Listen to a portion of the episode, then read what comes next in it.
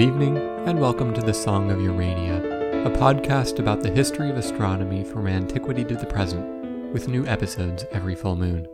My name is Joe Antonini. Well, over the last eight episodes, I have tried to lead you, dear listener, through the development of Greek astronomical thought, starting with the mythological and poetic cosmologies expressed by Homer and Hesiod, along with a variety of Greek myths and then moving through the philosophers of the first philosophical school in ancient Greece, the Ionian school. As Miletus came to occupy a more important position in Greek culture, the ideas of the Ionian philosophers came to spread to other Greek colonies, and we trace the development of other schools of philosophy the Pythagoreans, the Eleatics, and, in the last episode, the Atomists. These are all philosophers who have been scandalously lumped together as the pre Socratics.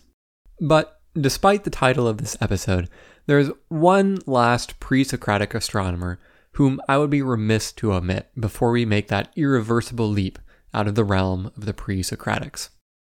So, my apologies for the bait and switch, but before we get to the main subject of this episode, Plato, I want to talk briefly about an astronomer by the name of Oenopides of Chios. Oenopides doesn't neatly fit into any of the schools that we've followed in the past eight episodes, so at least in this telling, he's something of an appendix to the broader narrative. But he made several important discoveries and was influential among ancient Greek astronomers, so it's worth spending a few minutes to recount his greatest hits. We don't know very much about Oenopides' life, Basically, just that he was active in the middle of the 5th century BC, probably living from around 490 to 420 BC, so roughly contemporaneous with Anaxagoras and Leucippus, and living right during that time that Athens was becoming a political and cultural powerhouse in ancient Greece. Oenopides was born on the island of Chios, but not much is known for certain about his subsequent whereabouts. There is a tale, which by now I'm sure you're familiar with, that he traveled to Egypt and there learned the secrets of astronomy and mathematics from the Egyptian priests. And he probably spent some time in Athens as well. But apart from that, there's really nothing more to say about his life. So, all that does survive are his astronomical and mathematical discoveries. Of his astronomical discoveries, there are two of note that have come down to us. The first of these is the discovery of what is called the obliquity of the ecliptic. Now, one of the disadvantages of conveying this information in podcast form is that you cannot see the air quotes around the word discovery. Because the obliquity of the ecliptic was at this time well known to the Babylonians, as well as the Indians and Chinese, and in fact, later on the Egyptian priests, apparently anxious to maintain their priority in this discovery, claimed that Oenopides had learned of the obliquity of the ecliptic from them. But he was the first of the Greeks to notice this. The phrase obliquity of the ecliptic will come up again and again over the course of this podcast series, so we had better get to know it. But it's just an overly fancy way of saying that the ecliptic, the path that the sun takes across the background stars over the course of a year, is tilted with respect to the direction that the stars rotate every night. In our modern model of the solar system, this is at root due to the fact that the Earth's axis of rotation is tilted with respect to its orbit around the Sun by an angle of about 23.5 degrees. This tilt gives us the seasons since the Sun is higher in the sky in the northern latitudes during the summer and lower in the sky during the winter. Now, on the one hand, if you're tracking the positions of the Sun and planets with any sort of attention, this is not an especially difficult observation to make. Measuring the exact angle of the ecliptic with respect to the motion of the background stars is a little more difficult, but just noticing that there is an angle doesn't take too much work. But that said, at this point in the podcast, nine episodes into Greek astronomy, you will have probably noticed that Greek astronomers up to now were not all that interested in anything more than a cursory observation of the heavens. They got their kicks debating with each other about the fundamental nature of matter and how the universe was created. I specifically tried to highlight occasions where they pointed to physical evidence, like Xenophanes noticing that there were seashells up on the mountains, because these were the exception rather than the rule. But, unlike many of his contemporaries, Oenopides bothered to look up at the heavens and note carefully what he saw. We could plausibly make the case that he was the first observational astronomer of ancient Greece. Now, it seems that Oenopides did not really go any further with this discovery than noticing that the ecliptic was inclined with respect to the celestial equator. There isn't any evidence that he went so far as to actually measure what that angle was. But later authors, who are the only ones who preserved Oenopides' work for posterity, stated that other astronomers, unnamed of course, had later gone on and measured this angle and found it to be 24 degrees. Actually, these authors did not put things in a way that is quite so clear to us moderners. What they really said was that this angle was given by the angle subtended by the side of a regular pentadecagon inscribed in a circle, and this angle happens to be 24 degrees. In fact, if you read Euclid's Elements, Book 4 goes through methods to construct various regular polygons. Euclid demonstrates a method to construct a square, a four sided polygon, a pentagon, a five sided polygon, and a hexagon, a six sided polygon. Then he jumps all the way up to the pentadecagon, a 15 sided polygon, and that's the last polygon he shows you how to construct. It's speculated here that Euclid highlights the construction of the pentadecagon in particular due to its importance for astronomy, since its internal angle of 24 degrees approximated the observed obliquity of the ecliptic. Oenopides was also noted for one other result, which is his measurement of the great year. Now, a great year has various meanings in astronomy, and so is pretty context dependent. But the underlying idea is that the motions of the sun, moon, planets, and stars all repeat with different periods, and over long enough times, these cycles all eventually repeat themselves. So you could make the case that the Saros cycle that the Babylonians discovered is a sort of great year. You might recall that this is a period of about 18 years after which eclipses roughly reoccur. Well, Oenopides' great year was 59 regular years. Unfortunately, the later authors who recorded Oenopides' work didn't actually explain why he arrived at 59 years, so modern historians of astronomy have had to do some reverse engineering to work out what this number was supposed to represent. The basic idea is that if you assume a year to be 365 days and a lunar month to be 29 and a half days, both of which are decent approximations, then you will find that 59 years is exactly 720 lunar months. So, this is the smallest amount of time it takes to get an integer number of lunar months to fit in an integer number of years. After a great year, you'll find that the same lunar phases happen at the same time of the year. Now, it seems that Oenopides went a little further than this too, and tried to use his great year to measure the length of the regular year more accurately. To get at his initial guess of the great year, he started with the assumption that the year is exactly 365 days. But of course, we know that it's really closer to 365 and a quarter days, which is why we add leap days once every four years, or almost every four years anyway. So Oenopides very likely looked at calendrical data to see how many months had actually occurred in 59 years, since new months happened at the new moons. From this, he found that in this 59 period, there had been 21,557 days, instead of the 21,535 days which you would have gotten if the year were exactly 365 days long. Then he just divided that number of days by 59 and concluded that the year was 365 days and 22 59ths of a day, or about 365.37 days long. This is a bit of an overestimate, but is closer to the true value of about 365.24 days than 365 was exactly. Now, I'll qualify this once more by saying that this is all reverse engineered. We know that he said the great year is 59 years, and that the length of the year is 365 days and 22 59ths. But the methodology is essentially reverse engineered to figure out how he could have arrived at those numbers. Well, Oenopides' work wasn't limited to astronomy. He was apparently a very talented geometer as well. It's believed that two proofs in Euclid's Elements were first discovered by him. One of these is Proposition 12, which asks how to draw a line that is perpendicular to a given line and passes through a given point. And, probably even more influential than that, was his rule that the only instruments allowed in geometry were the straight edge and compass. So you could draw a line between two points and draw a circle around a point, but you couldn't do anything else like break out a ruler or a protractor when trying to square a circle or trisect an angle. This rule became codified in the axioms of Euclid's elements, and from there on, for millennia, geometry became synonymous with straight edge and compass constructions. Well, those are, in sum, the highlights of Oenopides' professional work. And we can see that his work is really quite different in its overall character from the other Greek philosophers I've discussed to date.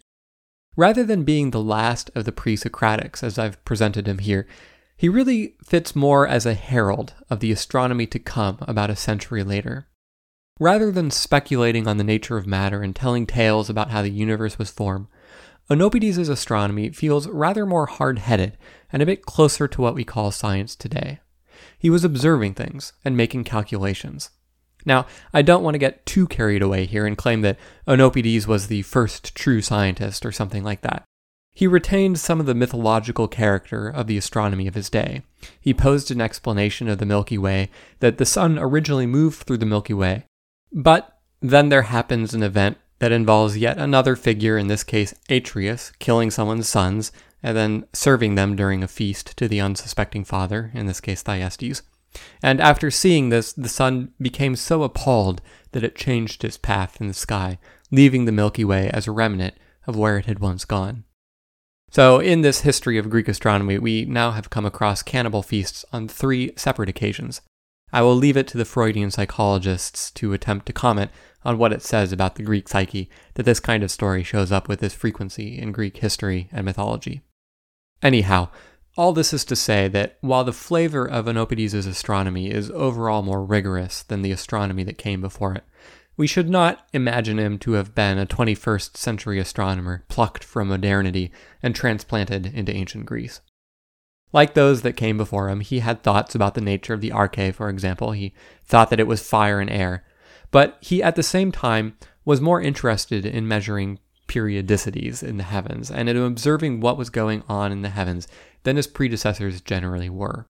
So he is very much a transitional figure in that regard. Well, at long last, we have done it. We have exhausted the pre Socratics. And hopefully, we are not exhausted as well. Because now it's time to move beyond to the Socratics. But before we do, one thing I do want to make clear is that the term pre Socratic isn't exactly a chronological classification. Of course, the vast majority of the pre Socratics were active before the time of Socrates, which is why they get their name, but as a term, it really also has much to do with the kind of philosophy that they were interested in, rather than a strict chronology. So there are later pre Socratics who were active after the time of Socrates, some of whom we've already talked about, like Philolaus the Pythagorean. But a major feature of pre Socratic philosophy is the subjects we've been talking about up to now. Their interest in natural philosophy, cosmology, cosmogony, and so on. Of course, this wasn't all they were interested in. Many of them had things to say about ethics and epistemology and how to live the good life, and we saw some of that in our exploration of them. But now that we have said as much as I want to say about the pre Socratics, it's naturally time to move on to the broad grouping of the Socratic philosophers. And the first of these that we'll look at is none other than Plato. Now, it admittedly feels a little odd for me to make this leap from the pre Socratic into the Socratic philosophers, and in so doing, just casually hop right over the man of the hour, the great Socrates himself. But there are two problems with Socrates from our perspective, if I can be so bold. The first is that we don't know of anything he said about astronomy, so his realm of inquiry was somewhat tangential to ours. And as by now I'm sure you're aware, I like to keep this podcast laser focused on the history of astronomy. The second problem is somewhat related to the first. The reason we don't know of anything that Socrates had to say about astronomy is that it's actually very difficult to divine what he said about anything at all. Socrates wrote nothing down, and his personality is only conveyed to us through the writings of contemporaries, particularly Xenophon, Aristophanes, and, above all, Plato. But Socrates was apparently such a signal figure that these authors mixed in their own philosophy into the words they put in his mouth. So separating out what is Plato, what is Xenophon, and what is Socrates is very difficult. Now, you may be objecting that plenty of the earlier philosophers I talked about also wrote nothing down, and yet that didn't stop me from squinting through copies of quotations and bits and bobs that students of theirs had written down centuries later in an effort to understand what, say, Thales thought about the Arche, or whether or not he had really predicted that eclipse. But those earlier philosophers had much to say on the subject of astronomy, so the juice was worth the squeeze. But while it's worth sussing out Socrates' thought about ethics and virtue, Nothing we can say for sure about Socrates' astronomy, or even whether he for sure had said anything on the topic, has survived. So, with apologies to the great philosopher, we will just have to pass over him lightly. But we cannot do the same for his greatest student, Plato. Quite unlike his teacher, Plato wrote extensively, some 35 dialogues and 13 letters. And, in a first in our journey through Greek astronomy, these writings have in large part survived. In fact, with Plato, we have the opposite problem than we did before. There are too many works attributed to him, and some of them were probably written by other authors. And to make matters even better for a podcast about the history of astronomy, he had plenty to say on the subject of astronomy. But before we really dig in, it would be no good unless I started with some of Plato's biographical details. Now, maybe a bit surprisingly for a figure of such tremendous stature in the history of philosophy and from whom so many works survive, we really don't know a lot about Plato's life, certainly not as much as we would like. And given how much he wrote, I won't spend too much time dwelling on his biography, but he was born in the mid to late 420s BC, around the beginning of the First Peloponnesian War, and came of age as a young man around the end of the Second Peloponnesian War.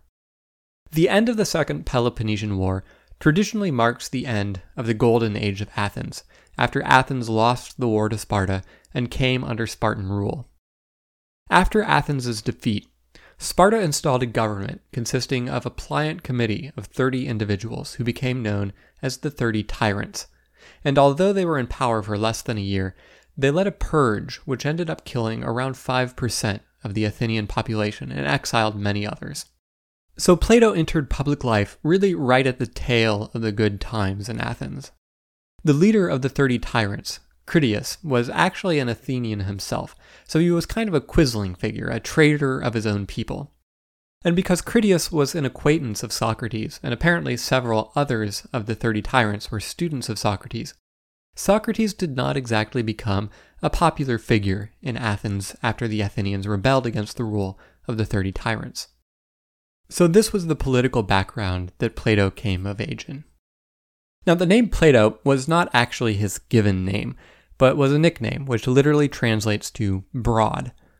What exactly this refers to is not known for sure. According to the dodgy Diogenes Laertius, Plato was apparently quite a good wrestler, and this nickname was given to him by his wrestling coach on account of his broad shoulders but some have speculated that it could have instead referred to his forehead being broad, or maybe the broad scope of his learning. Where exactly Plato was born is also something of a mystery.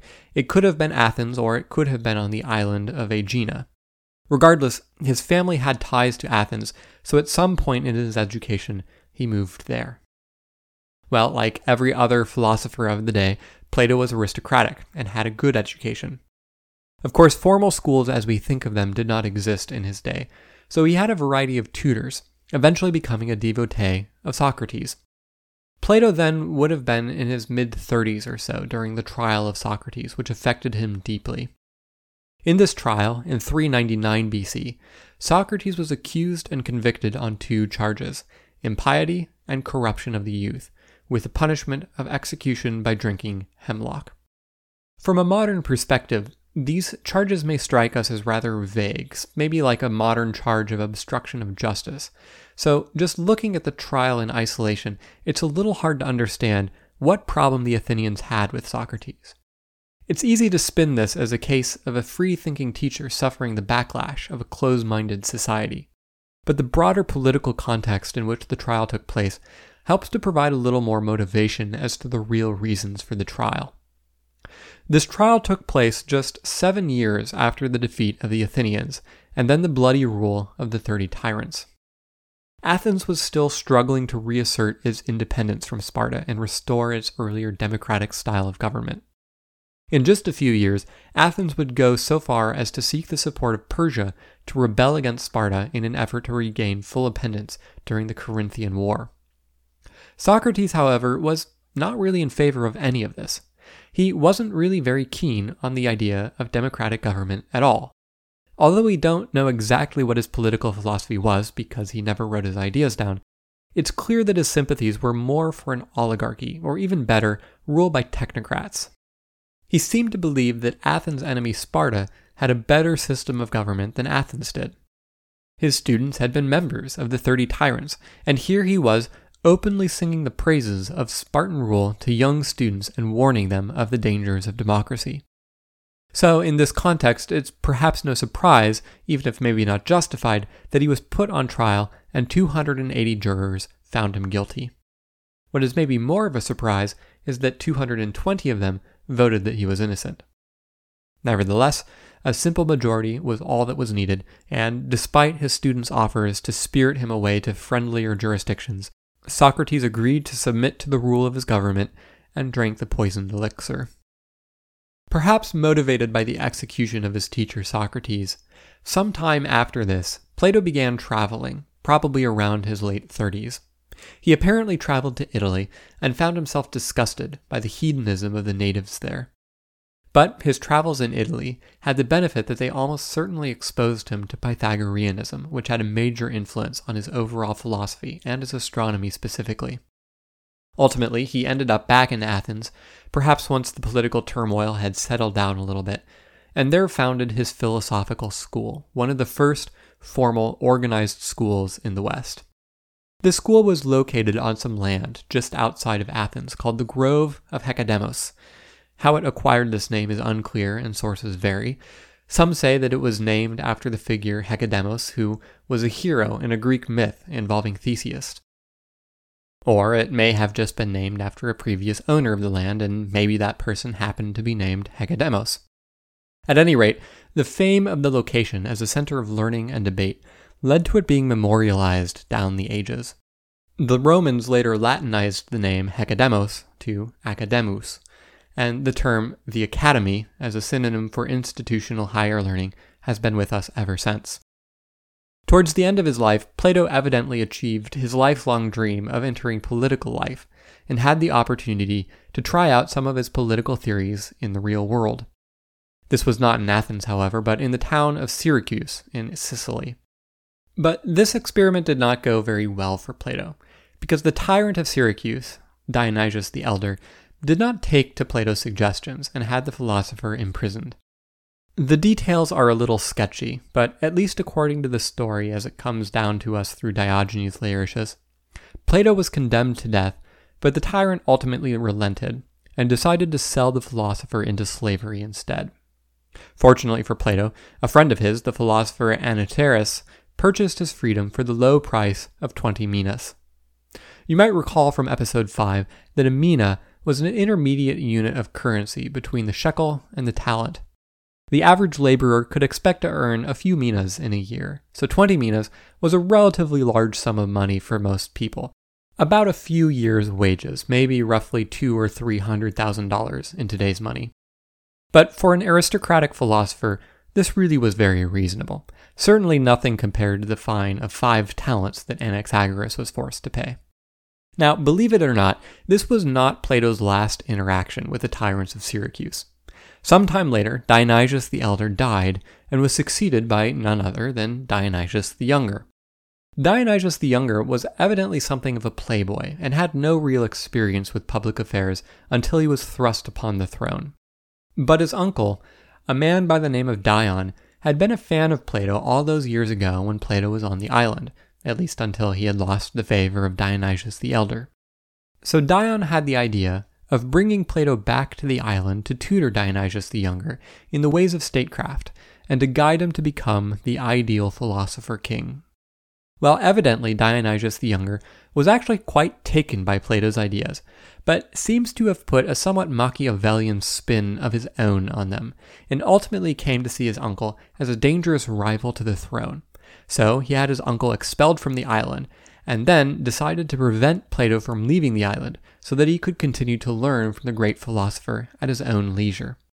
Well, somehow Plato managed to escape, but nothing else of note happened in his life after that, and he died sometime in his 80s. Well, as I mentioned a bit ago, Plato is quite different relative to the earlier philosophers because he wrote extensively 35 dialogues and 13 letters. And as far as we know, these works all survived, so we have a much more direct and complete understanding of his thought relative to the philosophers we've discussed thus far. Now, none of these works are dated, so no order or chronology is definitively known.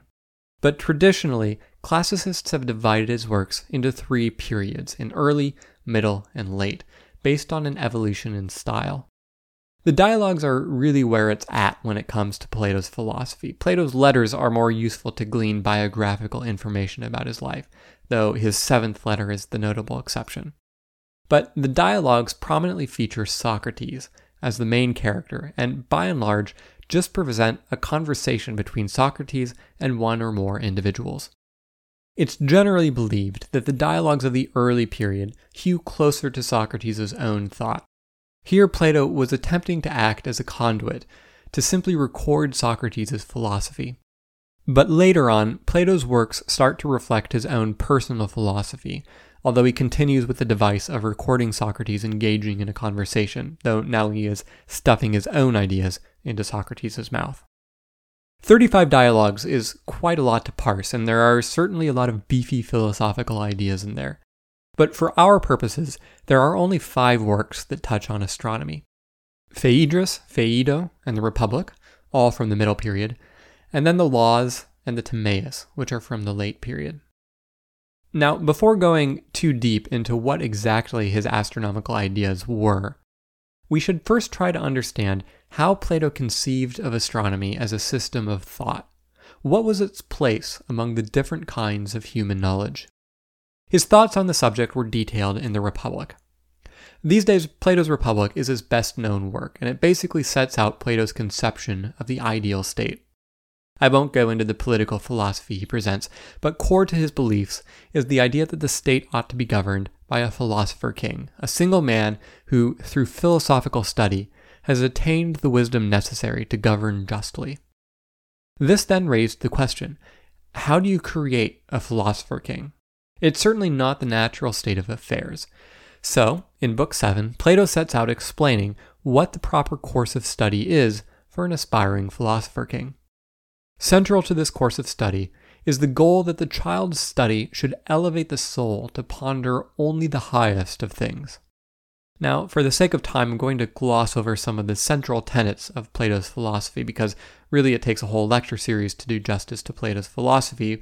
But Plato was very much of the opinion that the real world was a sort of lower plane of being than what he called the eidos or ideas, which is usually translated as the forms. To Plato, the truly real world was the world of the forms. The forms were ideal and unchanging, and what we think of as the real world around us is but a pale image of the forms. Geometry gives the best illustration of the idea. To Plato, there exists the form of a square, which is, in a sense, the idea of a perfect square. All four sides are exactly the same length, the lines are infinitely thin, the angles are all exactly 90 degrees, and naturally, this perfect square never changes. But we, in this world around us, never see the form. All we can do is create poor approximations of the form. We can draw things that look like squares, but the lines are never exactly the same length. The angles are never exactly 90 degrees. If I draw a square in the sand on a beach, the ocean can destroy it. This is a natural enough idea when it comes to geometry, but Plato believed that it extended to everything else as well. There is a form corresponding to the chair that you sit in. There is even a form corresponding to you and me. The first step towards wisdom is recognizing that what we perceive as the real world isn't the realest of worlds. There exists a hyperreal world, a world of forms. The philosopher king therefore cannot be distracted by the mess of the real world, but to attain clarity of thought must turn his attention exclusively to the world of forms. Now, it's impossible to do this perfectly, but the subjects of study should bring him as close as possible to this ideal. Consequently, the subjects of his study should not touch upon things farthest from the forms, objects of sensation and perishable goods. Plato, speaking through the character Socrates, then considers various subjects to ask whether or not they're suitable for the philosopher king to study. First, he considers gymnastics and music, but he immediately rejects both of these. Gymnastics, after all, deals with a body which is inherently corruptible. The word for music in ancient Greek is actually somewhat broader than we use it today, and also encompassed poetry and drama as well, since these were customarily set to music. But music is inherently transient, and so it's no good for the young philosopher king. Naturally, none of the useful arts like carpentry are considered worthy of the philosopher king. But then Plato comes to mathematics, and here Plato starts to find this interesting. Now we're starting to deal with the world of the forms. Now, when Plato uses the word mathematics, he's actually referring to two distinct subjects arithmetic, which to him is basically number theory, and logic, which is confusingly more like what we call arithmetic today, though, of course, Plato discouraged the philosopher king from performing any calculations that might be of use for anything. But geometry was not included under this umbrella. Plato considered geometry to be a separate subject from mathematics. Nevertheless, Plato believed geometry too to be an excellent subject of study for the philosopher king, and then said that the next step would be the study of solids of rotation and then solid geometry. There's actually a bit of an interesting digression in the Republic at this point, where Plato then takes some time lamenting the poor state of knowledge of solid geometry in his day and calls on the state to provide more funding for the field so that the knowledge can be advanced. It really sounds like an ancient Greek version of an NSF grant proposal. Well, there's an interesting progression here in these subjects, where you can kind of think of arithmetic and logic as being the mathematics of one dimensional objects, geometry as being the mathematics of two dimensional objects, and solid geometry being the mathematics of three dimensional objects, with the geometry of solids of rotation being sort of in between. So we see a progression from one to three dimensions, and the subjects become more noble and bring the philosopher king closer to the realm of the forms. Plato then goes one step further to say that the next highest stage of study is astronomy. Because to him, astronomy is the study of solids in motion. So now we have gone beyond simple static three dimensional objects, but three dimensional objects moving in time. Now, at this point, Plato falls over himself to be quite clear about what he considers to be good astronomy versus bad astronomy. You might think that astronomy is a valuable subject for the philosopher king to study because it naturally elevates the mind toward higher things, namely the heavens. What can be higher than the heavens? They're right above us. Plato says, sure, you can think that, as long as you're an idiot. To him, the physical location of the heavens above us has nothing to do with it, because that's just how things happen to be in the real world, and that does not represent the world of the forms. He gives a little thought experiment to try to disprove this mistaken attitude. Suppose that you lived in a room with a high ceiling that was carved with intricate artwork. Would staring at the ceiling be the highest subject of study simply because it's above your head? Certainly not. So, similarly, we shouldn't assume that astronomy is the highest subject of study just because it's literally over our heads. It takes pride of place because it's the study of solids in motion, a sort of four dimensional geometry. Now, a consequence of this is that to Plato, the astronomy that the philosopher king should study must never be what we might call contingent astronomy.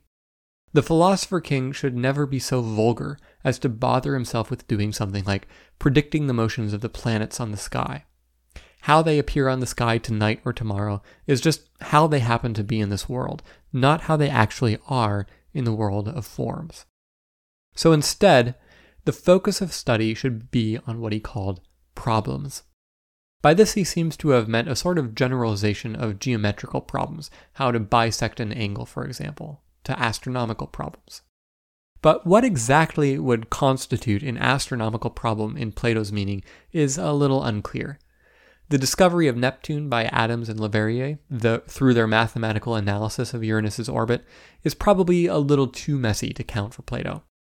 But Newton's discovery of his three laws of motions maybe gets a little closer at the spirit of Plato's ideal astronomy. Well, all this is to say that astronomy, at least the right kind of astronomy, held an exalted place for Plato in his hierarchy of knowledge, but only again a very specific kind of astronomy. We can very much see the contrast between the character of Plato's astronomy and the astronomy of Oenopides that I was telling you about earlier. Now, as always, I don't want to get too carried away with this. Plato seems to have softened his stance later in life on the value of astronomy as it regards the actual heavens above us. We have testimony from the author Sosigenes that, according to Plato, the biggest open problem in astronomy of the day was discovering the pattern of the motions of the planets, and Plato challenged his students to go out and find this pattern. Well, okay, we've now gotten to know a little bit about Plato's attitude towards astronomy. But what were his actual theories of astronomy? Here, Plato's astronomy was something of a synthesis. He didn't propose any revolutionary new ideas, but seemed to pick and choose from the available theories of the day to compose something that made the most sense to him. By and large, the overall cosmology is very similar to that of the early Pythagoreans, with a geocentric model and the planets moving in circles around the Earth. But we'll do a whirlwind tour of the five dialogues in which Plato talks about astronomy. The first of these is Phaedrus. Much of this dialogue is a discussion about the nature of the soul, and here Plato introduces his famous chariot allegory. You may have heard this idea before. The soul is like a charioteer driving a chariot attached to two horses in the sky.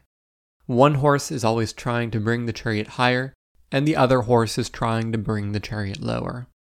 Thus, the soul needs to mediate between the nobler side of our nature and the side that is driven toward base desires. But the rest of the surrounding context of the chariot allegory is usually lost and has something to do with Plato's astronomy. After all, the chariot allegory makes sense, but it is a little bit odd that the chariot is flying through the sky. In the surrounding context of the Phaedrus, Plato describes the sky that is evidently filled with flying chariots. Some of these chariots are driven by the gods, and their motion is regular, and others are driven by human souls, and the motion of these is irregular.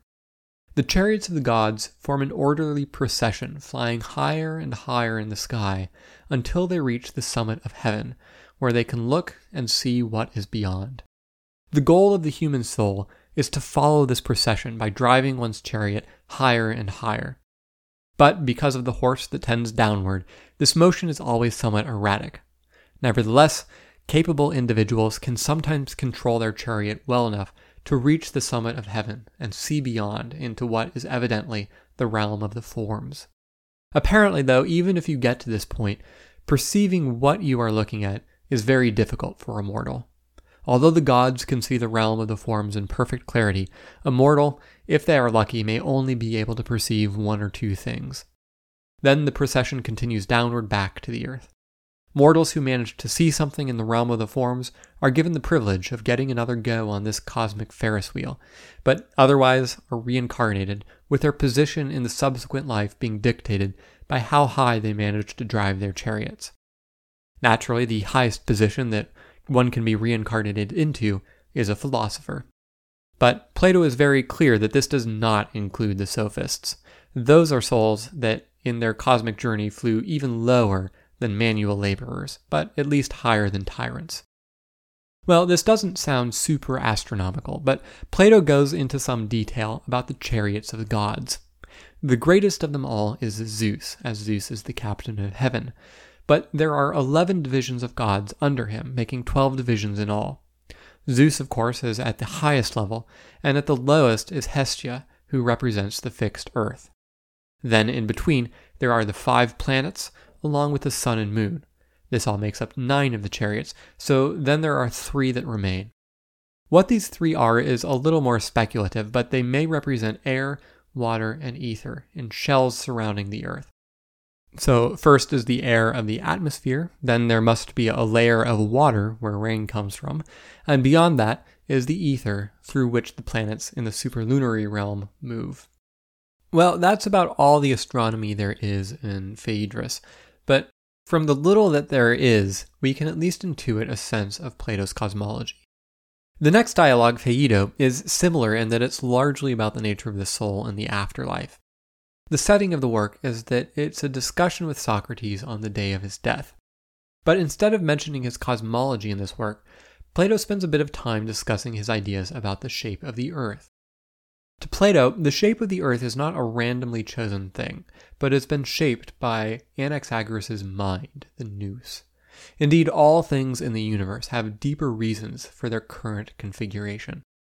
Well, the first part of Plato's model of the Earth is quite sensible. He states that the Earth is spherical and sits at the center of the universe by symmetry.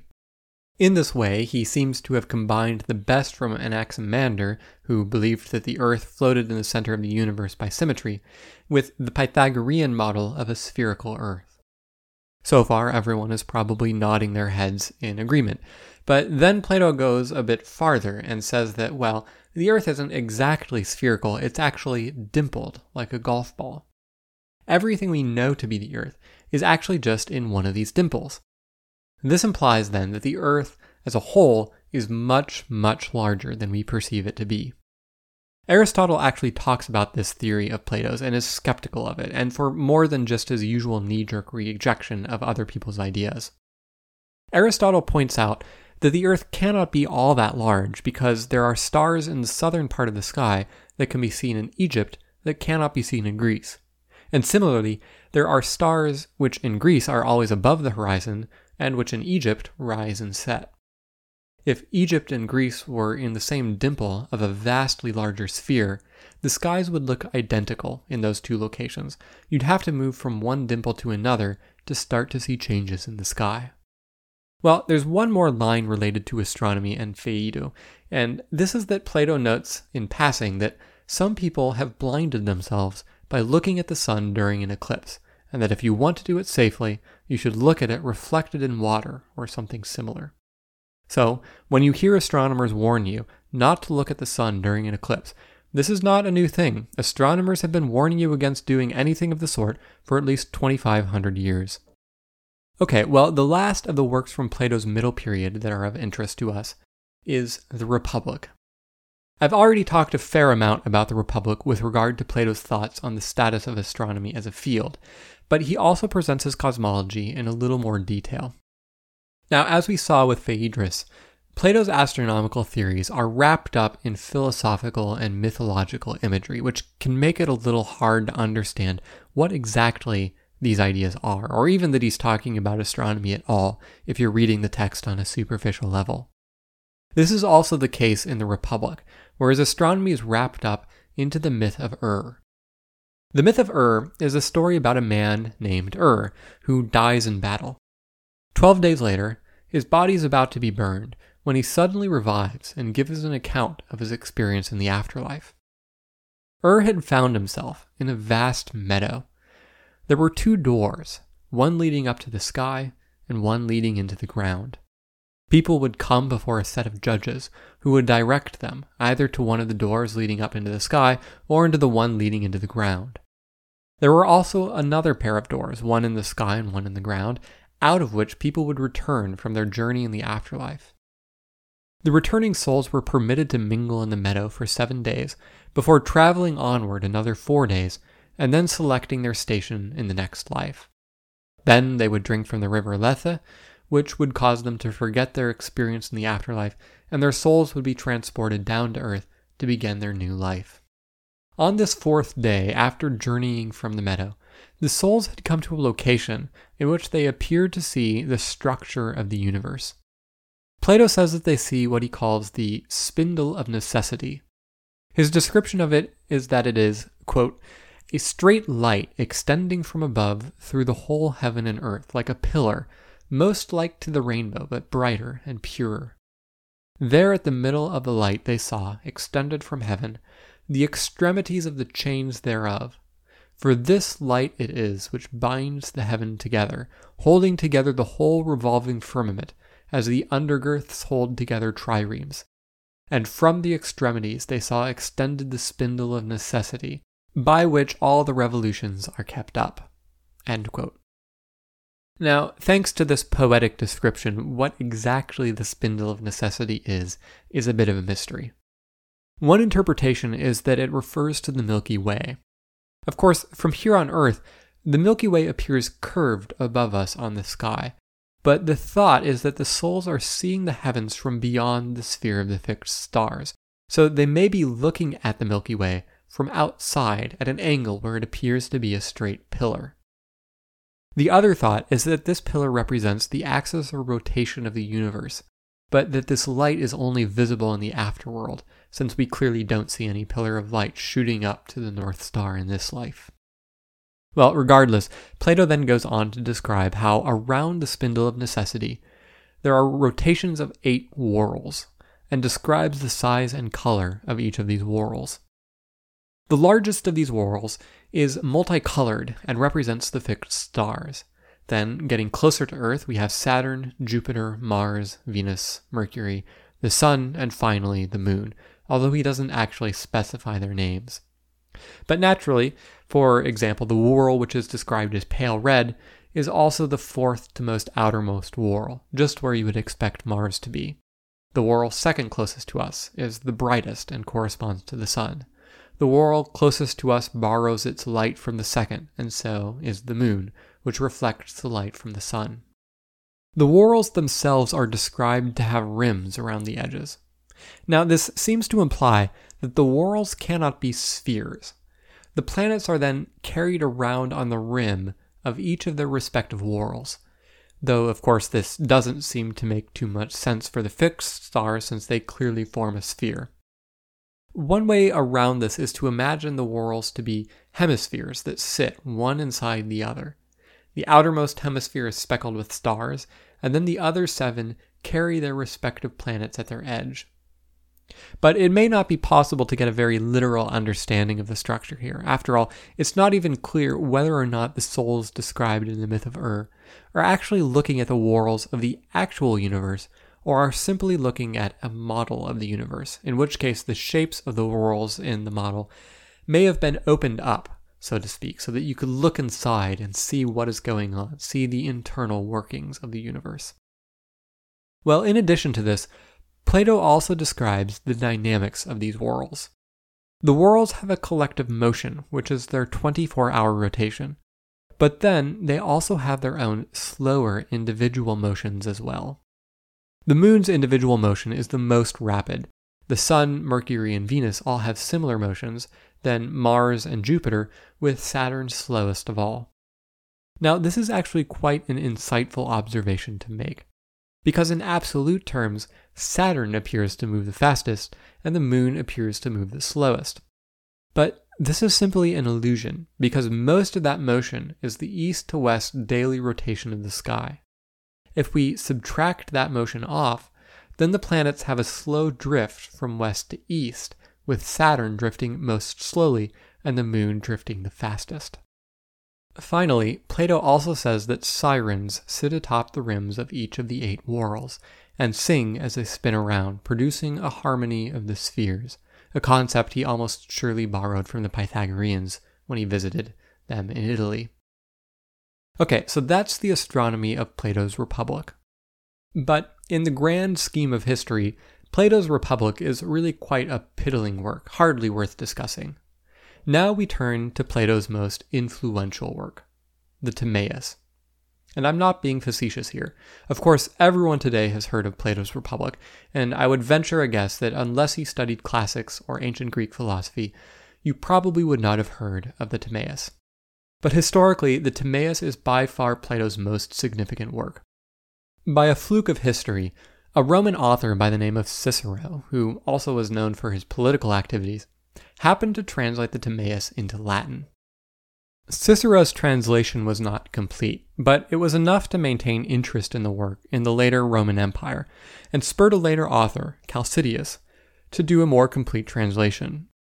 Consequently, in the Middle Ages, the Timaeus remained largely available throughout the Western world, whereas virtually all of Plato's other works were not.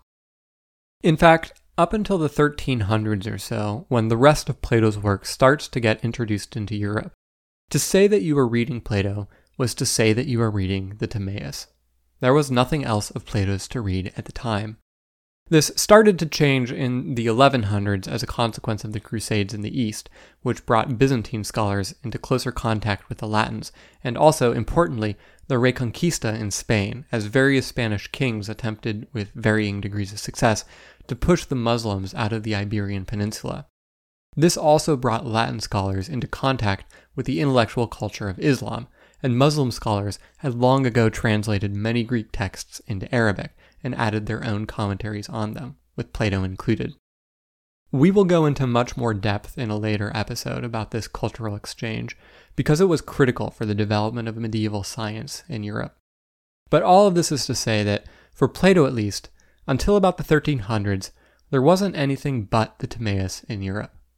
Even after other texts came to be available, the Timaeus retained its immense stature in Plato's oeuvre by sheer inertia. It wasn't really until the 19th century that the Republic came to be regarded as one of Plato's more important works and came to displace the Timaeus. By the 20th century, however, the Timaeus had become almost totally eclipsed by Plato's other works because it is, well, rather strange to moderners. Whereas many of Plato's other works deal with Plato's political philosophy or ethical philosophy or epistemology, all subjects excellent for philosophical discussions, and maybe tangentially incorporate his ideas about astronomy here and there. The Timaeus really does feature Plato's cosmology front and center as the central topic of discussion. So, a 20th century philosophy class can get a lot from reading The Republic and having those eternal debates about what constitutes an ideal state, and just sort of skim over all the strange tales of eight whorls spinning around a spindle of necessity. But it's not so easy to do that with the Timaeus because the cosmology really is what it's all about. So the Timaeus has now rather fallen from its pride of place in Plato's oeuvre. The classicist Benjamin Jowett wrote that, quote, Of all the writings of Plato, the Timaeus is the most obscure and repulsive to the modern reader. So, let's dive right in. The first thing I'll say about the content of the Timaeus is that you have actually heard of one piece of it. The myth of Atlantis actually originates in the Timaeus. The story is only told in passing, which I think makes it all the more surprising that it ended up having the cultural impact that it has. It perhaps speaks to the dearth of information from the ancient world that even minor details in surviving works were pored over by centuries of scholars in the Middle Ages and became indelibly ingrained in the larger culture.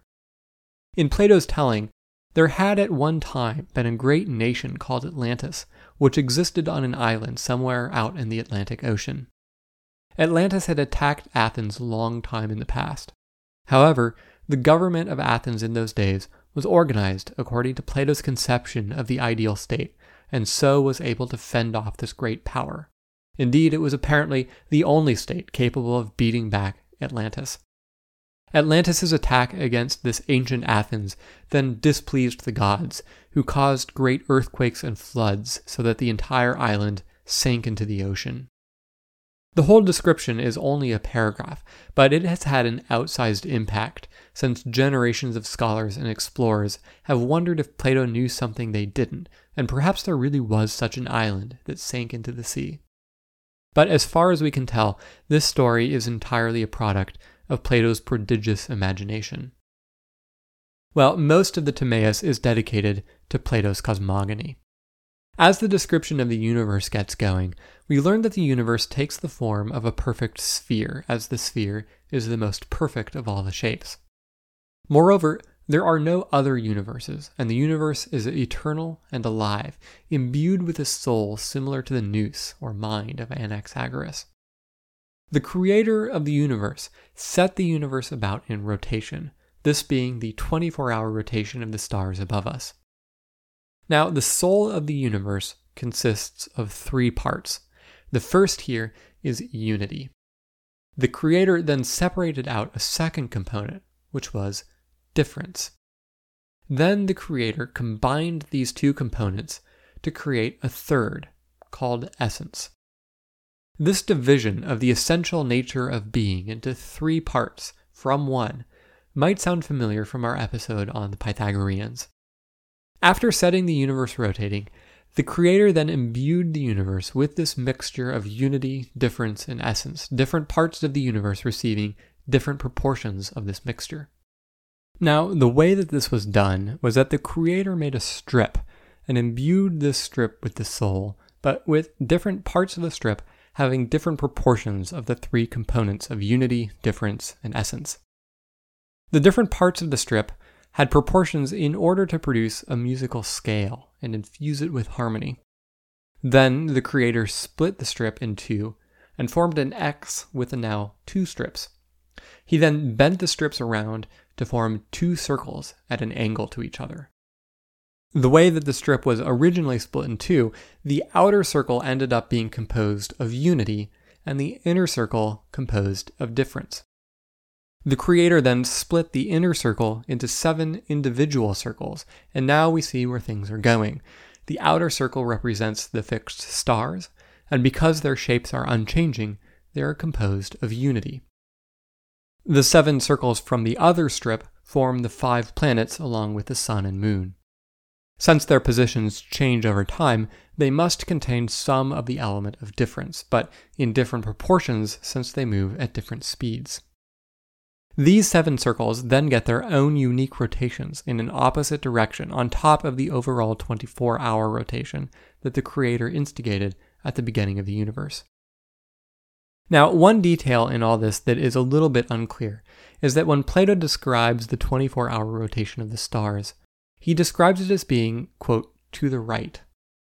But in ancient Greek culture, this would have referred to motion to the east, Diviners would predict the future by looking toward the north and studying the paths of birds on the skies.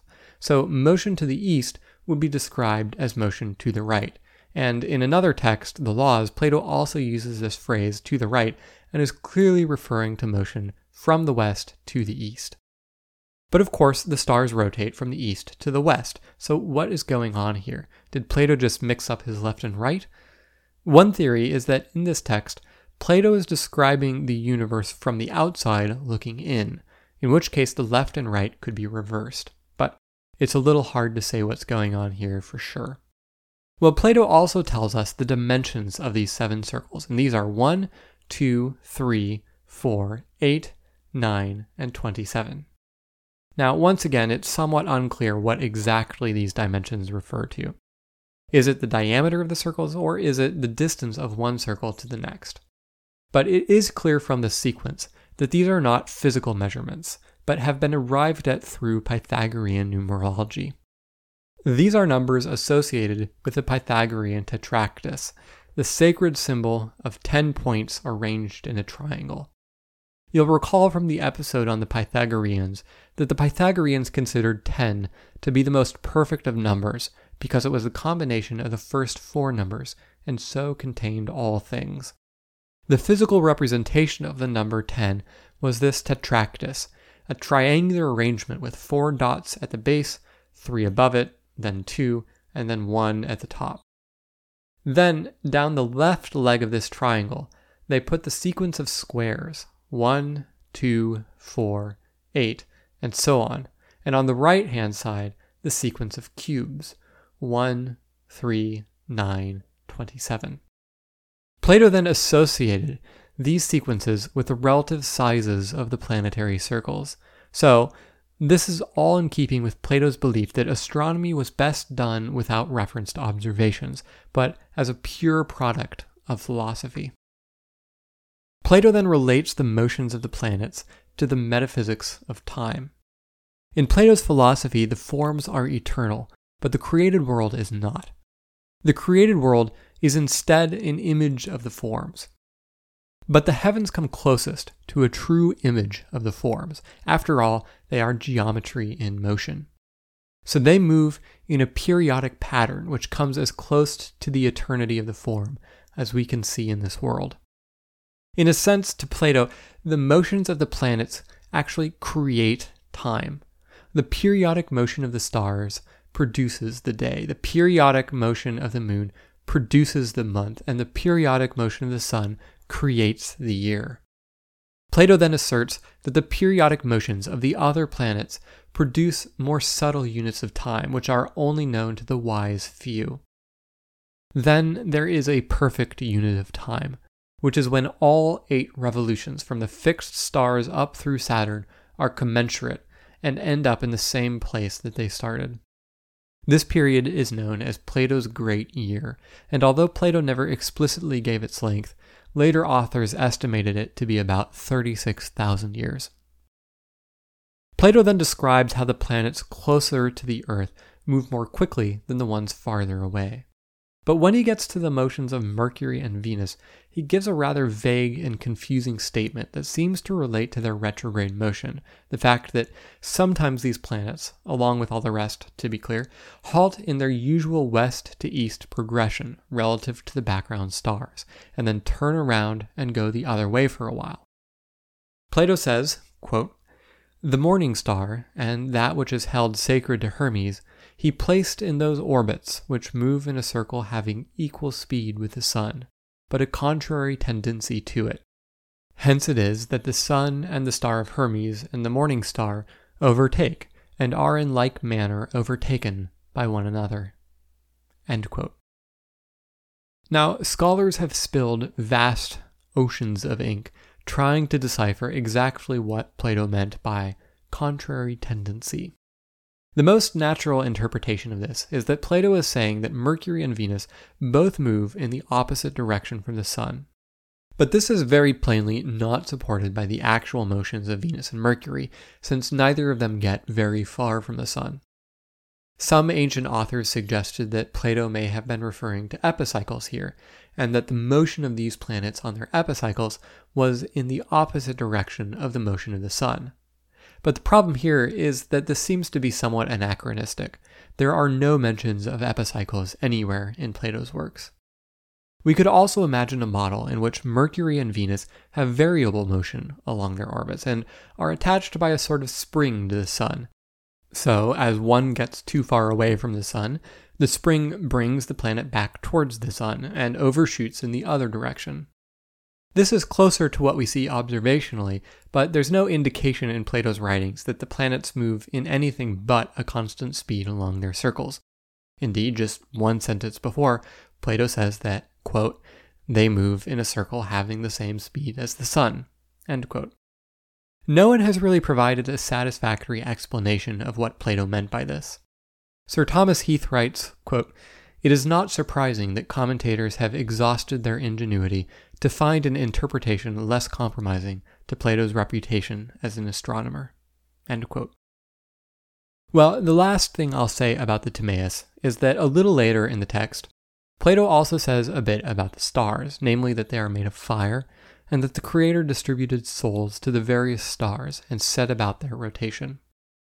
Given that the Timaeus has had such a huge influence on scientific thought in the West, every word has been pored over by centuries of scholars, and there have been long debates about what exactly Plato meant here and there.